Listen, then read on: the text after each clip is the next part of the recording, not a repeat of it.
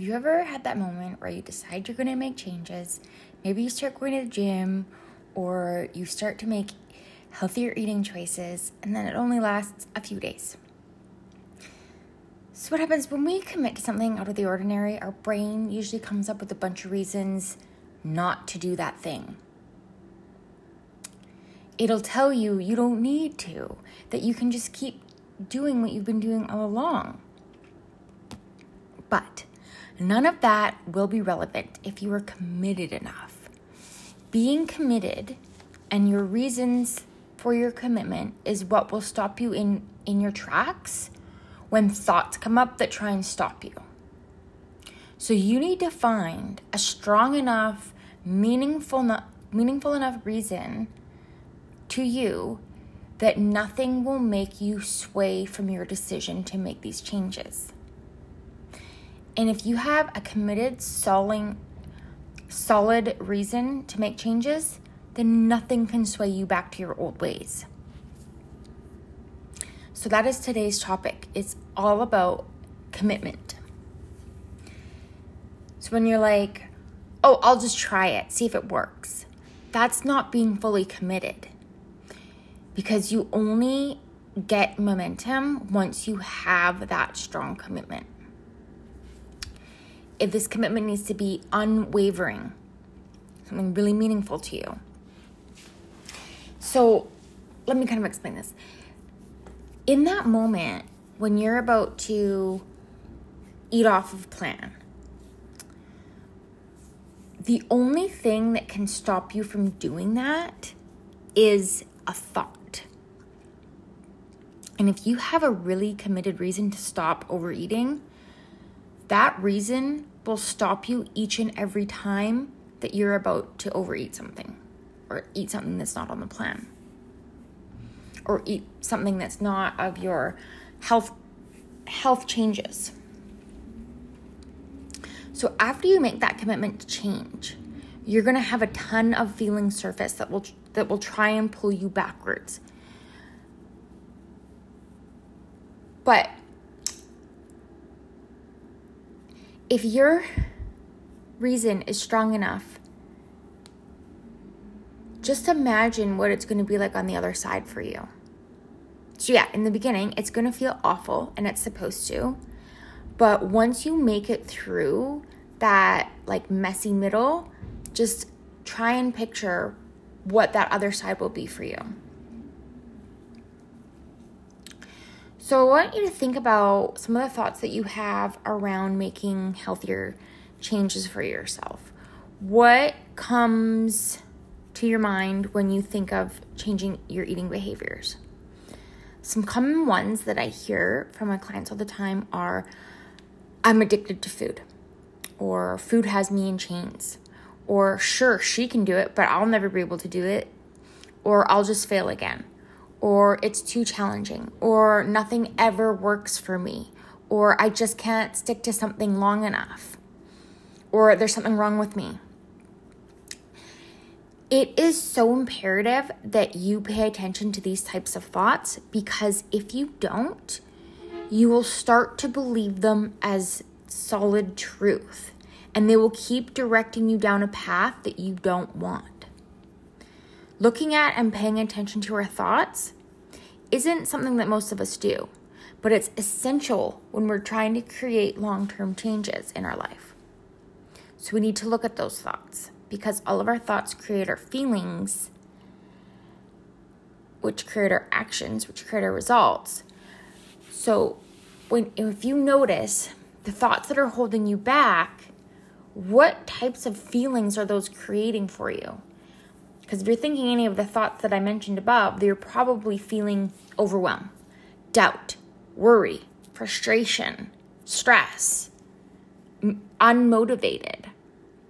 And so you can see if that's what's circulating in your mind and you don't want to be feeling those emotions, then it's just so easy to go right back to eating for comfort. So it just creates a big cycle. And the thing is, we have the ability to change how we feel simply by changing our thoughts. And then we don't need to use food for comfort. So here's a concept I want to point out. And it took me a while for me to wrap my head around this. But, okay, so wanting a certain food. You might think that that's just something you notice in yourself. Like, it's just how you are. But I want to tell you something. Wanting it is a decision. It's just because the way that our mind thinks and the way we've been programmed to be around food is it happens so fast that you don't realize it. So this is what I mean. Say you like cupcakes. You see a cupcake. You think that your feeling for wanting it is just coming out of nowhere. And what I want to point out is that wanting it is a choice, and it's something that you get to choose. And when you become highly conscious of this, you will realize that it really is a decision. But the reason that you choose the cupcake is because when you choose not to, there will be a level of deprivation, a level of frustration, discomfort that you really don't want to feel. So you choose to eat the cupcake to avoid those feelings because eating it will fulfill that desire. But if you choose not to, you will have those feelings that you don't want to feel. Right? So to make really long-term changes, you have to be okay with feeling uncomfortable at times. Because if you're not, then you will just steer right back to the food each and every time. You literally have to choose the immediate discomfort. But remember in that moment that you get the long-term comfort of overcoming the struggle around food. Because you can choose to have the immediate peace that the cupcake brings.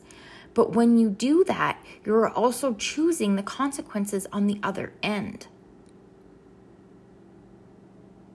Right? But instead, if you choose the immediate discomfort of saying no to it and sitting through those uncomfortable feelings, then you get the long-term peace that choosing that decision brings. So this is where you really need to think about what is going to drive your decision in that moment. What is your commitment to yourself that you are going to use to follow through on this? And do you think that reason is strong enough to keep you from overeating? Think about what would make you for sure want to change. What is that reason? The commitment needs to be so solid that nothing will stand in its way. So solid that it is stronger than that physical craving and the emotional desire for food. And this reason is what will give you a tremendous amount of freedom. If it's strong enough, then anytime you have an opportunity to overeat, this reason will literally stop you in your tracks. So let me give you kind of some examples. So if your reason is, oh, well, it'd be kind of nice to lose weight. That's kind of flimsy. It's a little bit wavering. So if that's your reason, and then your friend brings over, I don't know, cake or donuts or something, it's not like you're just going to be like, ah, whatever, it's no big deal. Like, who cares if I really don't lose a few pounds? What's the big deal? You know what I mean? Like, it's going to be pretty flimsy. But think about this. If you're booked for a surgery and your doctor says absolutely no food for 12 hours before, no, like, you have to fast, right? And then your friend brings over that cake or donuts. That is unwavering. As soon as she puts it in your face, you're like, no, I can't. I have to fast for this surgery or I won't be able to go through with it. Do you kind of see what I mean there? What that difference is? And that's what I mean is you have to find that solid equivalent reason for yourself. I can't tell you what that is. You have to really think about what that is for you. And you get to choose it and you get to focus on it. So whatever your reason is, choose it, stick with it, and it will most likely change as you go along because it could start off with you just really want to take off 10 pounds because you want to feel better in your body when you put your your jeans on. Like, that could be the starting point. And I know for a lot of what I see with my clients is it tends to change over time. More meaningful reasons tend to come up, more than just weight loss for them. But whatever that initial reason is, as long as you believe it and it is strong enough and it drives action, then let that be enough. But also, I just want to point out, like, don't make it a negative reason either. Don't make it like, oh, I need to change because I hate myself. Because that will just create negative emotion, and you don't want to be fueled by negative emotion. Because when you are fueled by negative emotions, you burn yourself out. If the feeling that's driving your actions is positive, then you will most likely see what you do as positive. Like, if you choose to nourish your body because you love it, and you love how your body feels when you nourish it, that is a much different driver than, I hate my body, I need to change it right now and restrict everything. Because if you have a thought, I choose to love myself no matter what, that will create excitement and motivation to take care of your body. And from that place, you will be really happy with what you're doing because you're using that positive emotion as fuel. Now, someone else could be starting to make health changes, but what's fueling them is negative emotions, force, fear, desperation to change. Then they are going to think about it in a much more negative way, and they'll be dreading having to make changes, which is going to end in frustration and resentment towards their actions, which, if you think about it, then it's really most likely not going to last very long. So please do not base your reasons on negative thinking. If you're fueling those actions with grit, anger, frustration, desperation, as soon as that result happens, it could very well blow up on you because you've burnt yourself out just to get the result. And it was the emotion behind it that burns you out, not the actual action itself. Because all of our actions are driven by emotion. So many of us lose weight or try to lose weight, but we fuel it with that self-hate. And if you're fueling your action with disgust and hate and calling yourself awful things in order to create change, that just creates more reason to need comfort. Again, much easier to turn back to the food. So, what's the point in creating change if you have to become a bully to yourself and beat yourself up to get it? So I really want you to think about the fuel that's driving your actions, because desperation, worry, fear, and grit, to fuel it, it doesn't last. It needs to be something much more meaningful, something that is sustainable. Drive yourself with the positive emotions and it will last way longer. We thrive on love and positivity.